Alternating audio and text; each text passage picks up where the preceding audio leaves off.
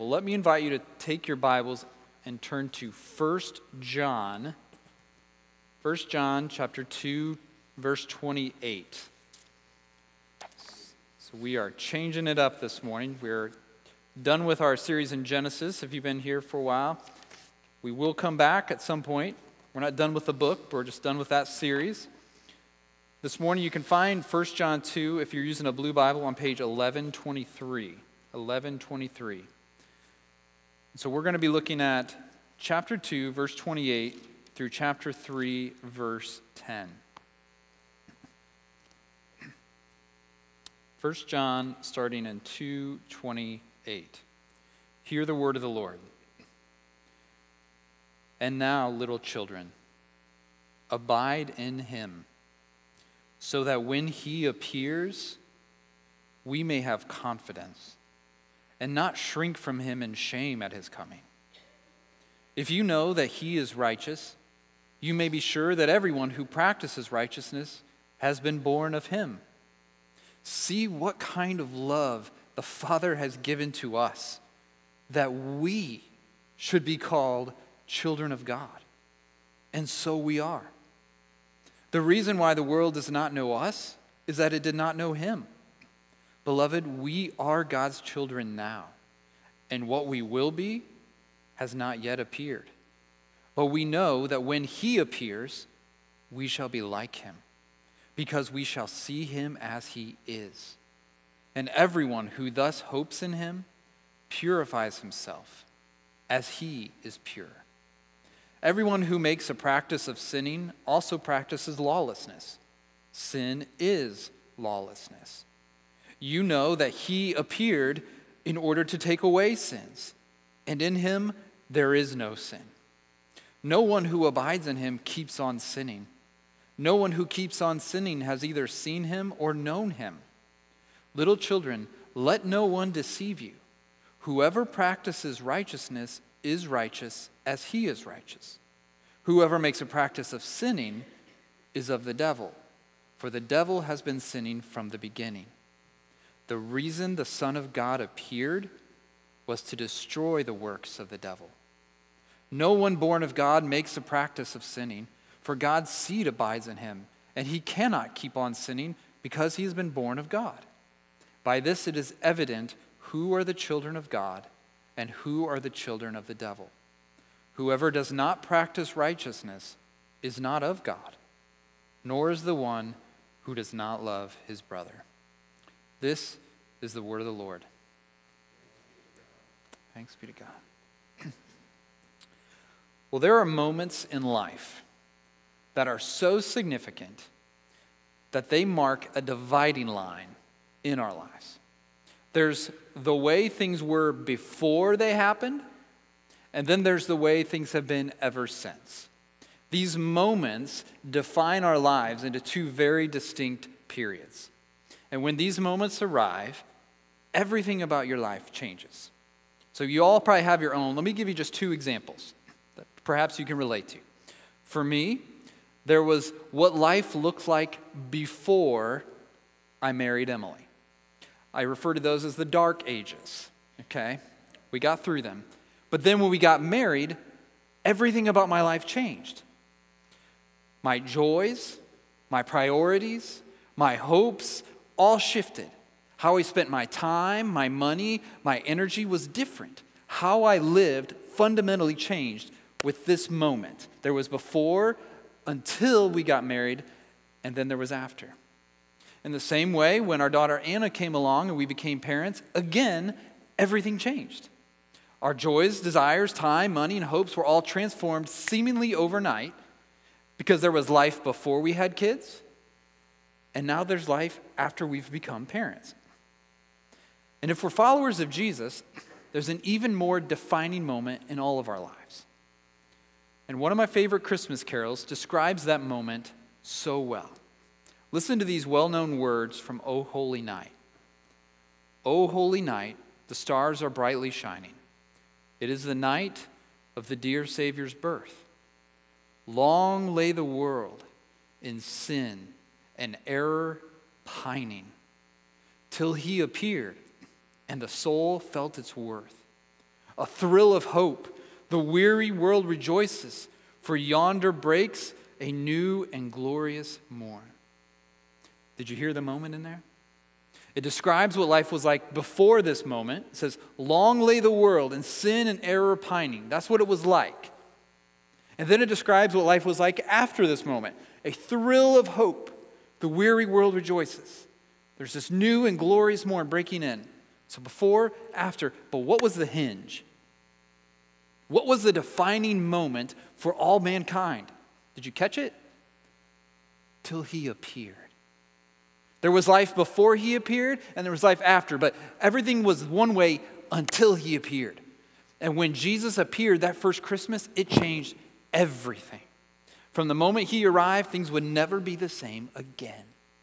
And this Christmas, what we want to do is we're going to spend a few times today, Christmas Eve, and next Sunday looking at how things are different. How did everything change when Christ appeared? And to do that, we're going to look mainly at three places in the New Testament that all use this language of appearing. And each of these passages help us see why Jesus appeared and what's different because he appeared. Why do we celebrate? Every year, like, we don't just do this because it's always been done. It's not just empty tradition. It's not just because the world around us says, well, it's December, you got to start doing Christmas. Why do, what do we celebrate at Christmas? And one of the things that we're going to see all throughout this series is that Jesus appeared to save us from our enemies. Perhaps you remember when Zechariah prophesied about Jesus' birth in Luke 1, he said this. This is John the Baptist's father, and he knew that there's one coming into the world. He said this He said, Blessed be the Lord God of Israel, for he has visited and redeemed his people. Why? Why has he come? That we should be saved from our enemies and from the hand of all who hate us to show the mercy promised to our fathers and to remember his holy covenant, the oath that he swore to our father Abraham. See, we can't get away from him. To grant us that we, being delivered from the hand of our enemies, might serve him without fear, in holiness and righteousness before him all our days.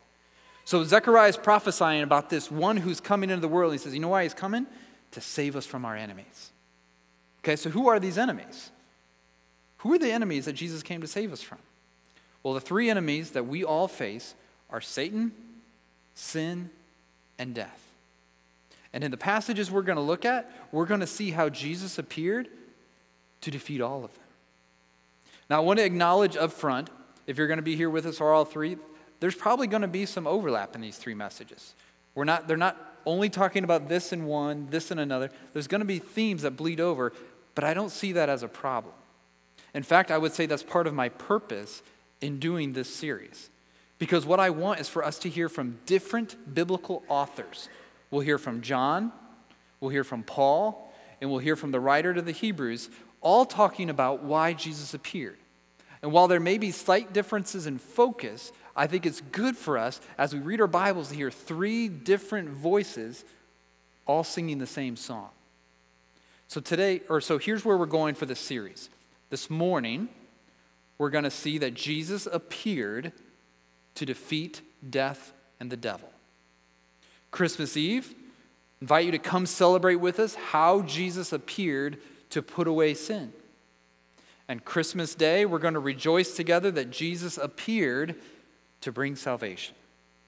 So there's other things, but in those, we're going to encompass a lot of them. So this morning, here's where we're going to go this morning. You can go ahead and toss up the slide if you got it. I could come up with pithy little titles, but hopefully you kind of get a roadmap of where we're going here. So, four sections how we can be confident when He appears. He appeared to make us children, He'll appear again to make us like Him. He appeared to take away sins, He appeared to destroy the works of the devil. Now, the way this is going to work this morning is I wrestled all week long with how, how John is putting this together. And I think what he does is he builds a staircase for us. And the way John does it is I think he walks down the stairs. And so we're going to follow his flow of thought, go through the text, walking down the stairs, following his argument and his flow of thought. So we're going to go one, two, three, four. But then at the end, I think we're going to put it back together and we're going to walk back up the stairs to see what is John's point and how does all of this help us at Christmas time. Okay, so we're going to walk down the stairs And then at the end, we're going to walk right back up to close it out. Okay, so let's jump in. And as we get started, one of the things I want you to notice in this passage, look down at your Bibles again. Do you notice all the family language? You see that? Children. It's used six times. Children, children, children. There's father language. There's brother language. There's born and seed. Everything talking about everything talked about here is explained in terms of being in the family, particularly in the family of God. And so what we're going to see is how the appearing of Jesus connects to the family of God. We're going to see that in a little bit, but I just want you to notice right out of the gate, first words out of his mouth, family language. So look at me look with me again at 228. He says, "And now little children, abide in him, so that when he appears, we may have confidence and not shrink from him in shame at his coming. Okay, now this verse right here, this sets the stage for the whole passage. So I think in the e news we sent out, I did not have it included. And the more I looked at it, I was like, no, that's got to be in here because that's telling me where John's wanting to go. John's whole goal is in verse 28. What is his goal? He wants us to abide in Jesus, to live in him, to rest in him, to remain in him. And why does he want us to do that? Why is, why is that what he's after? He tells us so that we can be confident when Jesus appears. When Jesus comes back, he wants us to have confidence. See, Jesus appeared once, that's what we celebrate at Christmas, as a humble Savior. But then he will appear again at the end of time as the King of glory. And when Jesus appears again, John is writing this because he wants Christians to have joyful assurance and eager certainty. He does not want people to shrink back from Jesus in shame when he comes, saying, Oh no, like in, in fear and terror. He says, I don't want that for you. What I want is that when Jesus comes back, you are thrilled. He's saying, Look, Jesus is coming. That's a fact. Doesn't matter your beliefs about it, doesn't matter your opinions or how you will respond. He will come. He will return in power to reign, as we sang. That's certain. The question, he says, is how will you experience that day?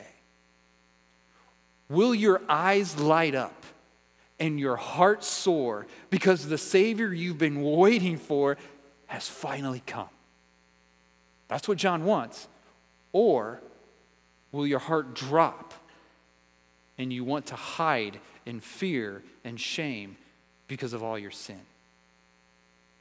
God wants to tell us this morning how we can greet that day with happy confidence. And it all has to do with the appearing of Jesus. In verse 29, he gives us a test of how we can be confident. He says, If you know that he, Jesus, is righteous, you may be sure that everyone who practices righteousness has been born of him. In other words, if you know that Jesus is righteous, and if your life reflects him and his righteousness, you can be sure you've been born again. That's not because of who you are inherently. You didn't work that up. If your life reflects Jesus and people look at you and say, that's a righteous life, you know Jesus is in me. I've been born of him. The way you live will reflect what family you belong to. That's what John's going to be arguing all throughout here is the way you live shows what family you belong to. And our confidence, he says, when Jesus appears, is found in abiding in him such that our righteous lives show we've been born of God and are his children. That's what he says will give you confidence. What will give you confidence on the last day is not when you look back over your track record and say, Man, I've done really well. God will surely be impressed. But it's when you look back and you can say, I see evidences that I've been born of God, that He has changed me, that He has made me new, He's made me His child. And guess where John goes next? He explains our status as children of God. Look at 3 1. He says, See what kind of love the Father has given to us, that we should be called children of God. And so we are. Here, John pauses. As he's writing this letter, you can almost hear him marveling at the reality that God would actually love us so much that he would even call us his own children. He would make us his children. So this morning, a really simple point of application is this Does that blow your mind? It blew John's mind. Does it blow your mind? That God does not simply forgive our sins, like, that's fine, it's okay, be on your way. He does not forgive us and dismiss us.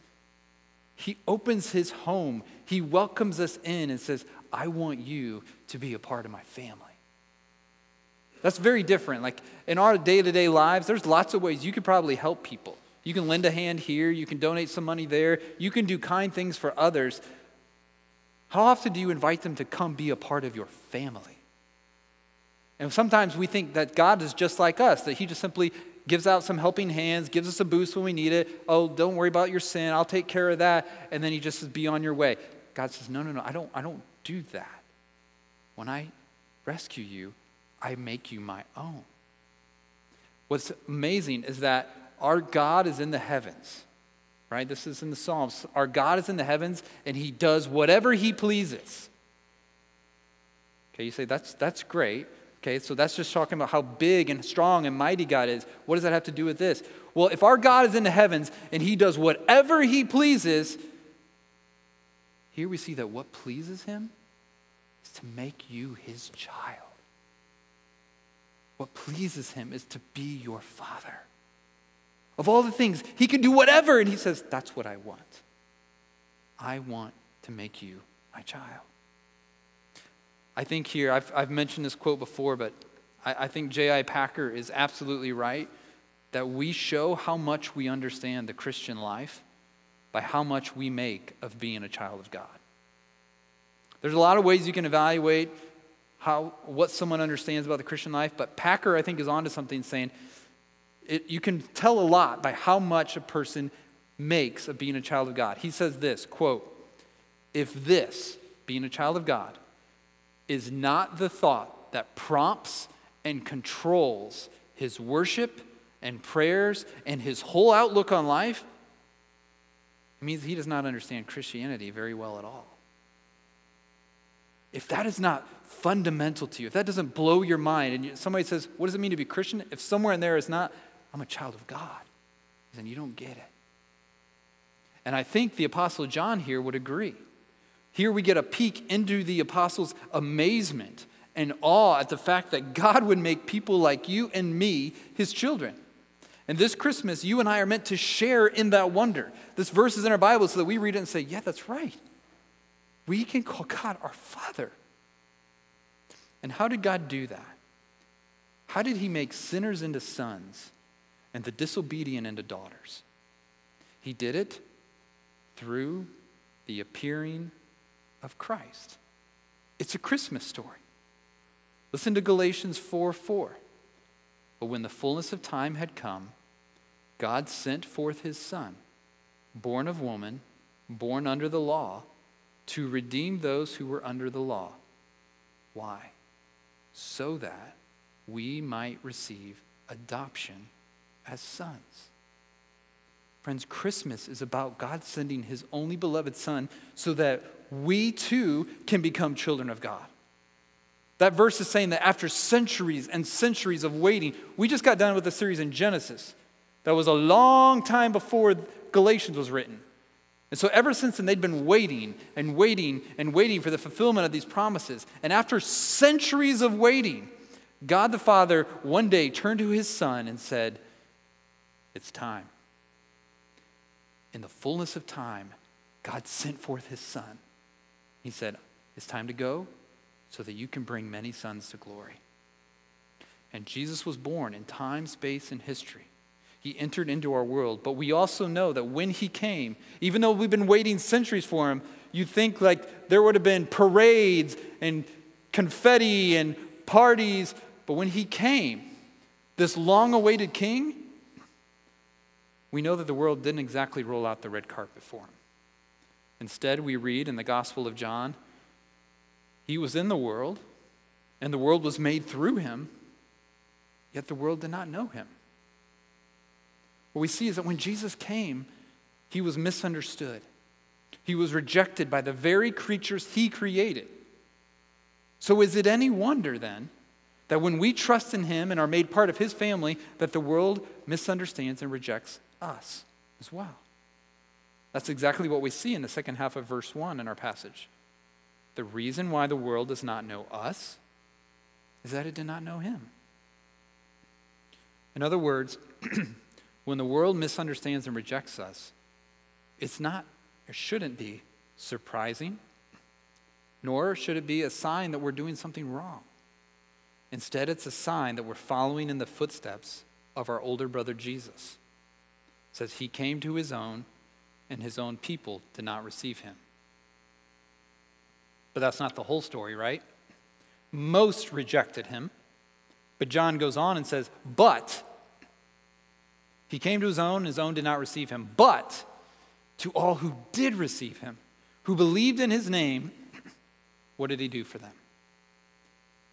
He gave the right to become children of God, who were born not of blood, nor the will of the flesh, nor the will of man, but of God. Are you seeing this morning, friends, that the one reason Christmas is such good news is that that's how we become children of God? Through the appearing of the Son of God to redeem us so that we might receive adoption as sons. And that, John says here, is now our governing identity. Look at verse. He says, Beloved, we are God's children now, and what we will be has not yet appeared. But we know that when he appears, we shall be like him, because we shall see him as he is. Because of God's great love for us, friends, if you are in Christ, who you are, most fundamentally, if you ever have those existential moments, you say, Who am I? He says the answer to that question, most fundamentally, when you strip everything away and get right down to the core, it's not your line of work.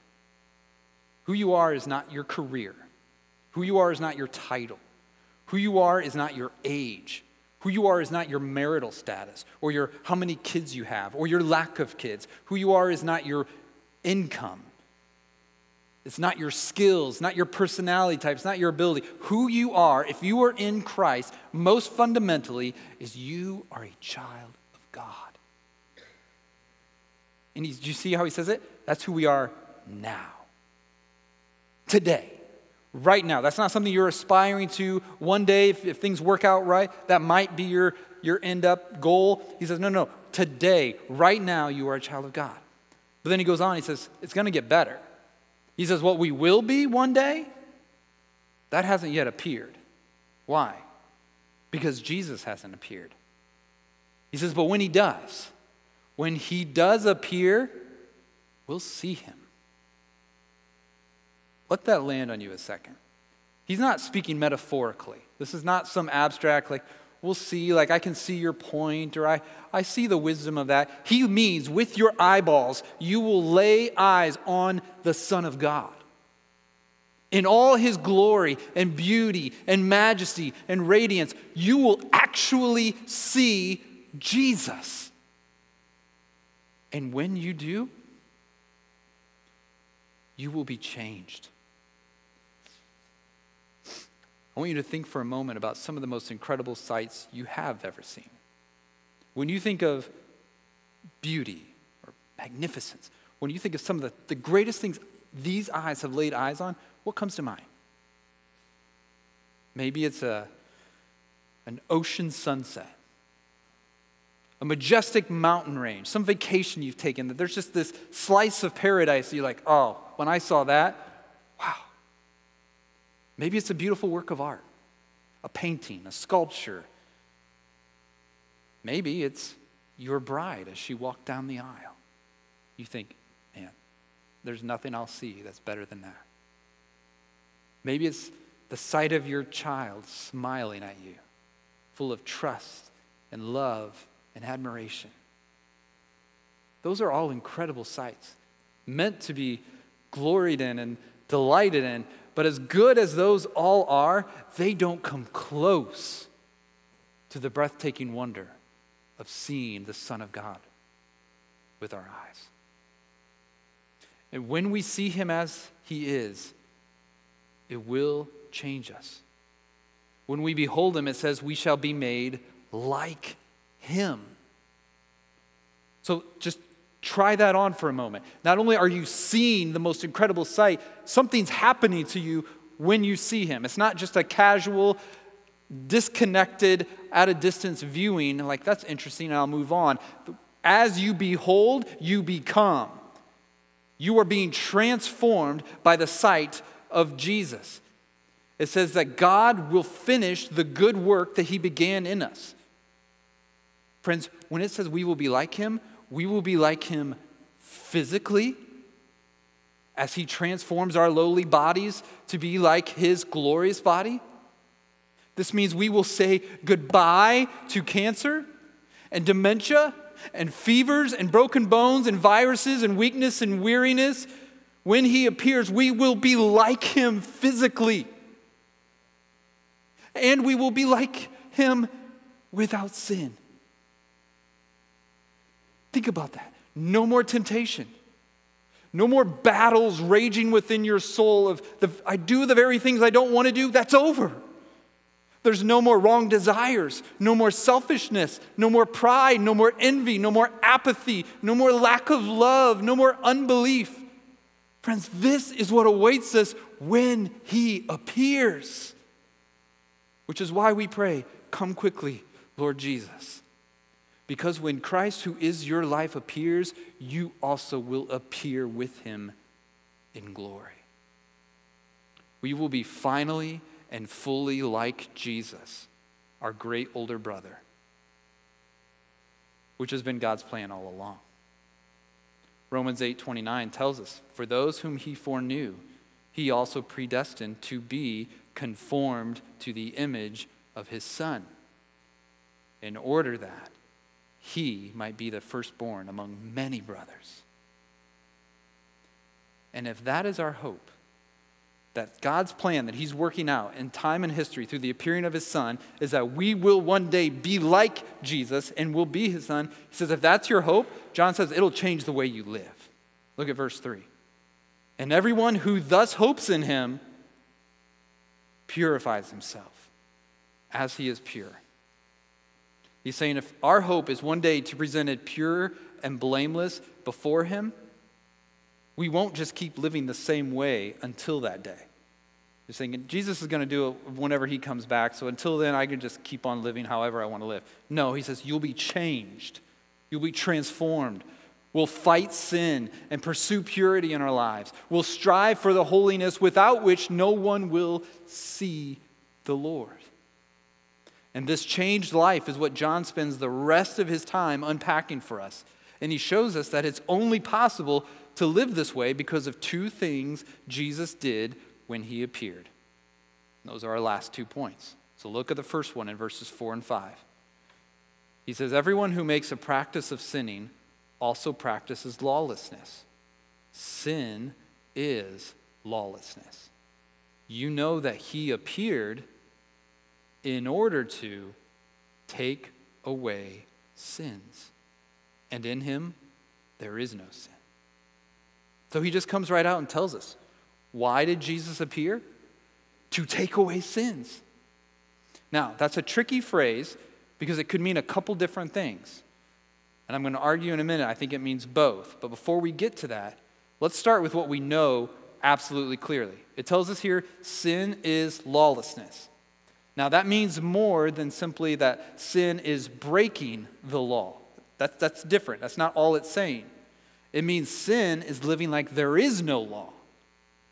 It's fundamentally a desire to have my own way, for me to be in charge and do whatever I want. This type of lawlessness explains how there could be sin even before the law was given. Because that corrupt desire to have our own way was already in our hearts. Then, when the law came, that sinful impulse that was already lurking there, that's what caused us to transgress the law. Here's how I would say it rules don't make us rule breakers, sin does. Rule breaking is what comes out when the sin in our hearts meets rules. So that impulse, even before there was a rule given, there was already something in us that said, I want it my way. I want to do it my way. So I don't even have a rule to break yet, but I have an impulse. I have a bent, a desire that says, I'm in charge. I'm the one that gets to decide. I want to do it my way. And so when you give me a rule and I say, aha, I don't want it that, so I break the rule. I don't even need rules to be a rule breaker. Sin is what makes me a rule breaker. And this heart, bent on practicing lawlessness, of living that way. Practicing sin is what Jesus came to redeem and fix. It says he appeared to take away sins. Now, as I alluded to a second ago, this could mean he came to take away sins by paying the penalty for them so that they no longer count against us. Or it could mean he came to take them away from being present in our lives. And I think he means both here. When it says Jesus appeared in order to take away sin, I want you to hear this sentence because I had to be very careful with wording here. I think it means he appeared to both permanently remove them from our record and progressively remove them from our lives. That's what it means when it says Jesus came to take away sins. He appeared to both permanently remove them from our record and to progressively remove them from our lives. In other words, when Jesus died on the cross in our place, he came to free us from both the penalty of sin and the power of sin. But I think John's focus here is on the second one. He's focusing on how Jesus appeared to free us from sin's power and tyranny in our lives. And I say that because of the context. Look down there. What did he say right before it in verse 4? He said, Everyone who makes a practice of sinning practices lawlessness. Then, right after, in verse 6, he says, No one who abides in him keeps on sinning. No one who keeps on sinning has either seen him or known him. Both before and after, he's describing a way of living, a pattern of life. Do you practice this? Do you keep on this? And so I think what he's doing is saying when Jesus came, he appeared to free us from the power of sins. He came to remove them increasingly from our lives until he appears again to take them away completely. Then John draws out an implication of this reality.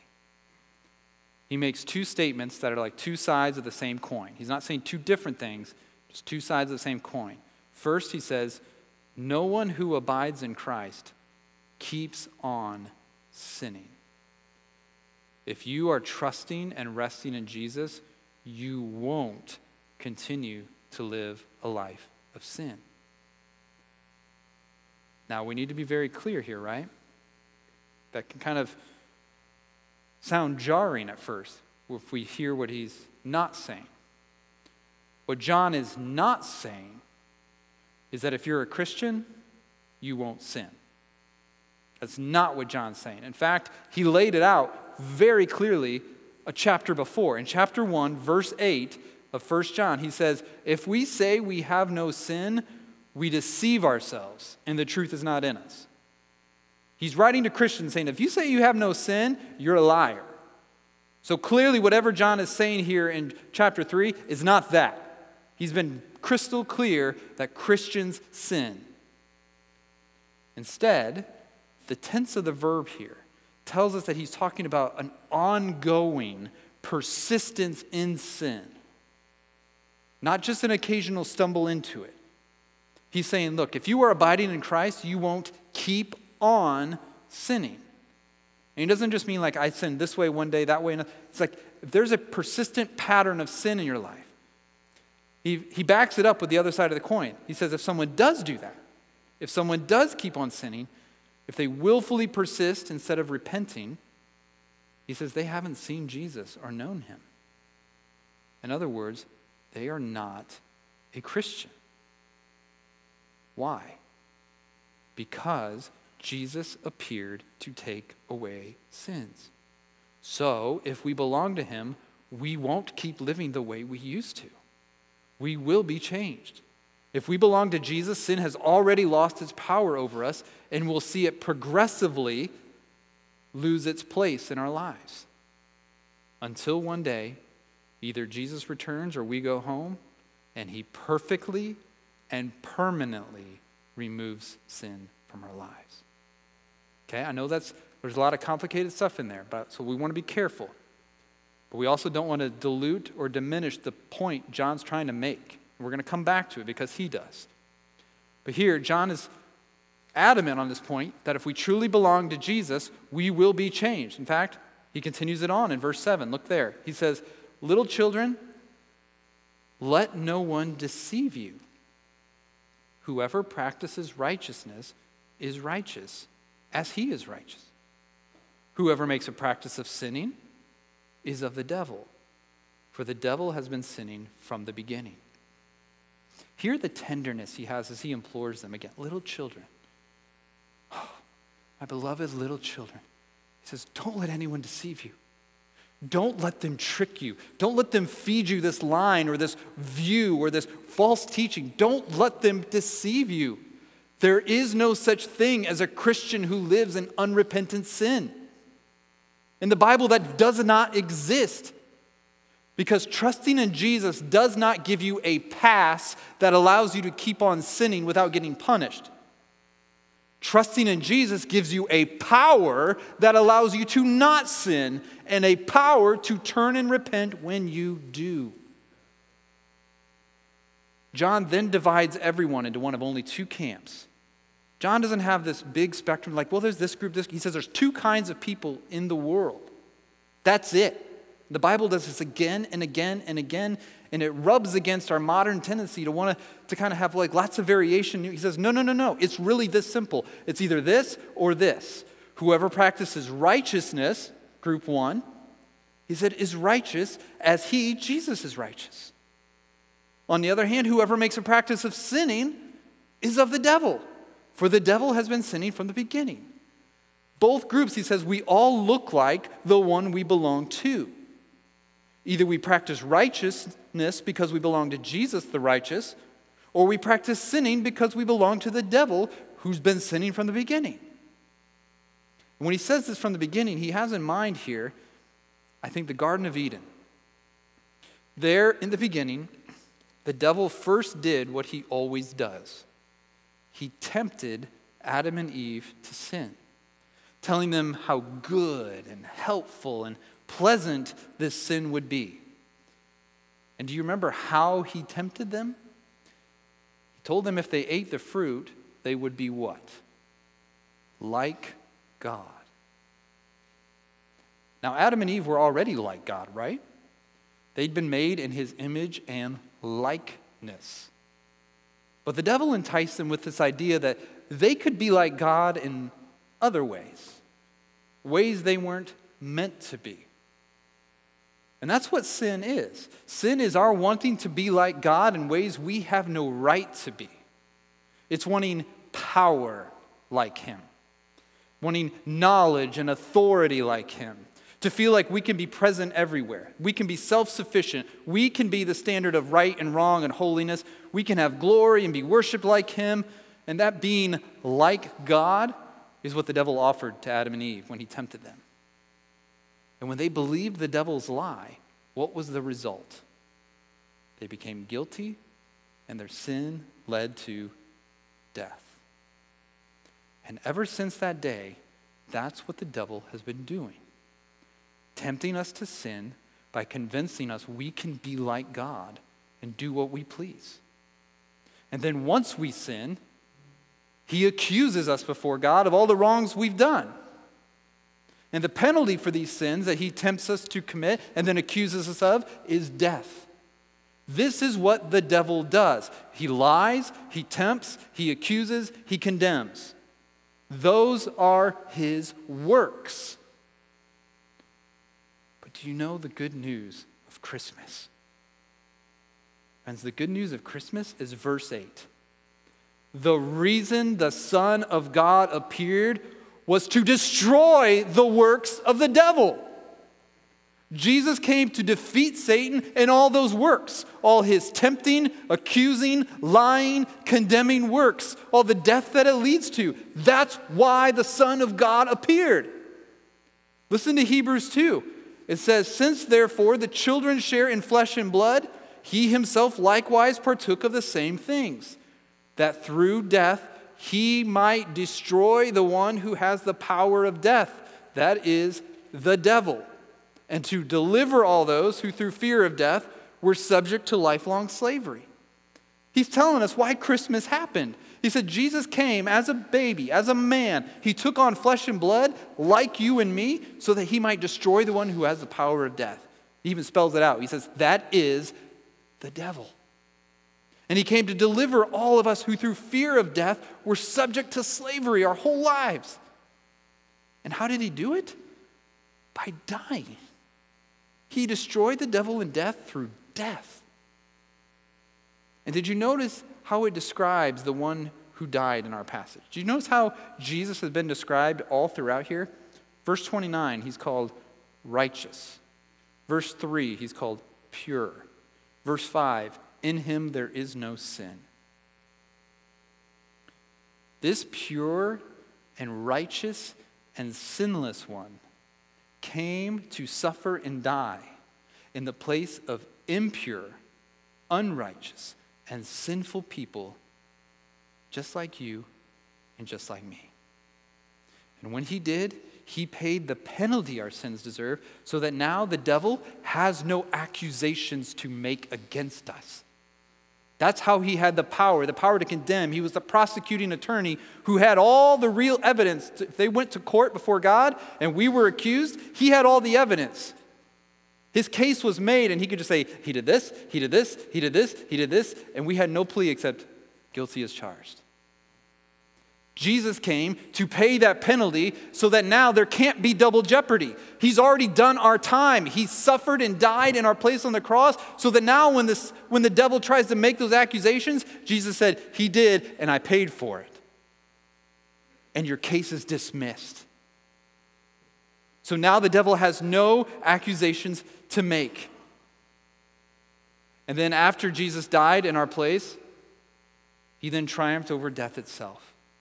So that when we belong to Him by faith, it says we no longer need to fear death. I got to preach this at Willina's funeral this week. And friends, I just was struck by this reality that we don't need to fear death because Jesus came at Christmas. Like Christmas is the reminder of that.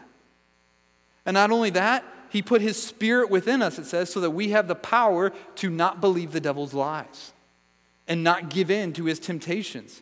We can now resist the devil and he will flee. He's been defeated by Jesus, and we've been freed from his power. And did you ever notice? Maybe you haven't paid attention to this, but did you ever notice that Christmas carols are dripping with this good news about Jesus defeating Satan and death? I mean, the world thinks Christmas carols, they think like, oh, happy nostalgia, cheerful fires, there's chestnuts and sleigh bells and Rudolph and all this stuff. But Christmas carols, the really good ones, the ones that point us back to what we're celebrating, they are dripping with news about how Jesus defeats Satan and death. Listen, O come, thou rod of Jesse, free, thine own from Satan's tyranny. From depths of hell, thy people save, and give them victory o'er the grave. God rest ye merry gentlemen, let nothing you dismay. Remember Christ our Savior was born on Christmas Day to save us all from Satan's power when we were gone astray. Mild he lays his glory by, born that man no more may die, born to raise the sons of earth, born to give them second birth. We could go on. But the good news of Christmas is that the Son of God appeared to destroy the works of the devil and defeat death itself. And how does that whole story end? We already saw it. With us being made like him. The very thing that we were tempted with in the garden.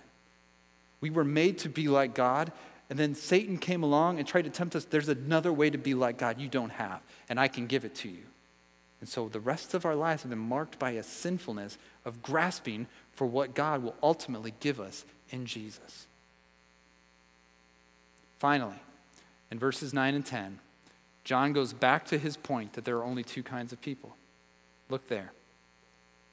He says, No one born of God makes a practice of sinning, for God's seed abides in him, and he cannot keep on sinning because he's been born of God. By this it is evident who are the children of God and who are the children of the devil. Whoever does not practice righteousness is not of God, nor is the one who does not love his brother. He says, if you're born of God, he now dwells in you. And you can't keep on sinning.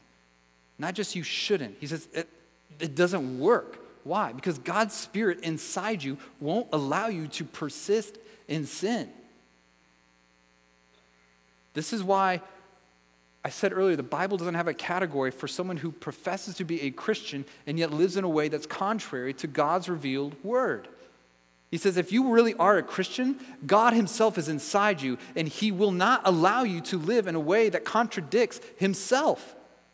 Sooner or later, you will feel so uncomfortable in your sin, so convicted, so just, I've got to get out of this. That's God's Spirit at work in you. And he says that's the reality for those who've been born of God. He says if that's if you're persisting in sin, that's a good indicator that you don't have the Spirit of God in you. He says, therefore, the test of which family a person belongs to is simple. Everyone, he says, belongs to one of those two families. If you don't practice righteousness, and if you don't love your brother, he said, you belong to the devil's family. Again, that's jarring. And we're not, we think, I, I may not be, I may not call myself a Christian, but I'm not, I don't belong to the devil. That's, the Bible doesn't have a middle ground. You're in one of two families, friends. And he says, if you're not marked by a righteousness that comes from being in Christ, a righteousness not that you produce in and of yourself, but because you are trusting in Him, it's worked out through you. He says, if that's not in your life, you are still in the domain of darkness. But if your life is marked by love for others and increasing, though imperfect, righteousness, it testifies you really have been born of God and we are in His family. That's where he ends this thread. Okay, so now we've, we've reached the bottom of the stairs. We followed his thought all the way down. So now, to close, what I want to do is I want to walk you back up the stairs and show you how this passage highlights how everything changed when Jesus appeared. So start with me at the bottom. what we've seen is this the Son of God appeared to destroy the works of the devil and defeat death. Step up. He's done that by permanently taking away sin from our record and progressively taking away sins from our lives and making us children of God. Step up. And when Jesus appears again, he'll take away sin perfectly and make us not just children, but glorified children of God like him. Step up. Therefore, because we are children of God now, and our changed lives testify that we belong to Him and His family, we can have confidence when Jesus appears to bring His kingdom. Everything changed because He appeared. Long lay the world in sin and error pining till he appeared and the soul felt its worth. A thrill of hope, a weary world rejoices. My hope for you this Christmas, friends, is that you would feel that thrill of hope. And your weary souls would rejoice because he appeared. So, would you pray with me? Father, we thank you for sending your Son. We thank you that through him you have delivered us from the domain of darkness and transferred us to the kingdom of your beloved Son, in whom we have the forgiveness of our sins. We thank you that you knew the exact right time. When the fullness of time came, you sent him. From that moment, nothing's been the same. I pray, Lord, if there are people here who don't know him yet, that today would be one of those defining moments where everything changes, where you transfer them from one family to the other. And when they finally have hope and they are no longer slaves to sin, but have been set free because of the appearing of the Son of God. Lord, this Christmas, would you help us to marvel afresh that we are your children? That even when we pray, the fact that we can call you Father should boggle our minds. Who are we that you are mindful of us? And yet you are not only mindful, you love us. You loved us by sending your only Son so that whoever believes in him would not perish, would not suffer the effects of sin and die, but instead would have everlasting life. To all who received your Son and believed in his name, you gave the right to become your child. Would we glory in that this Christmas? Help us to celebrate that truth now as we sing together. I pray this in Jesus' name, and all God's people said, Amen.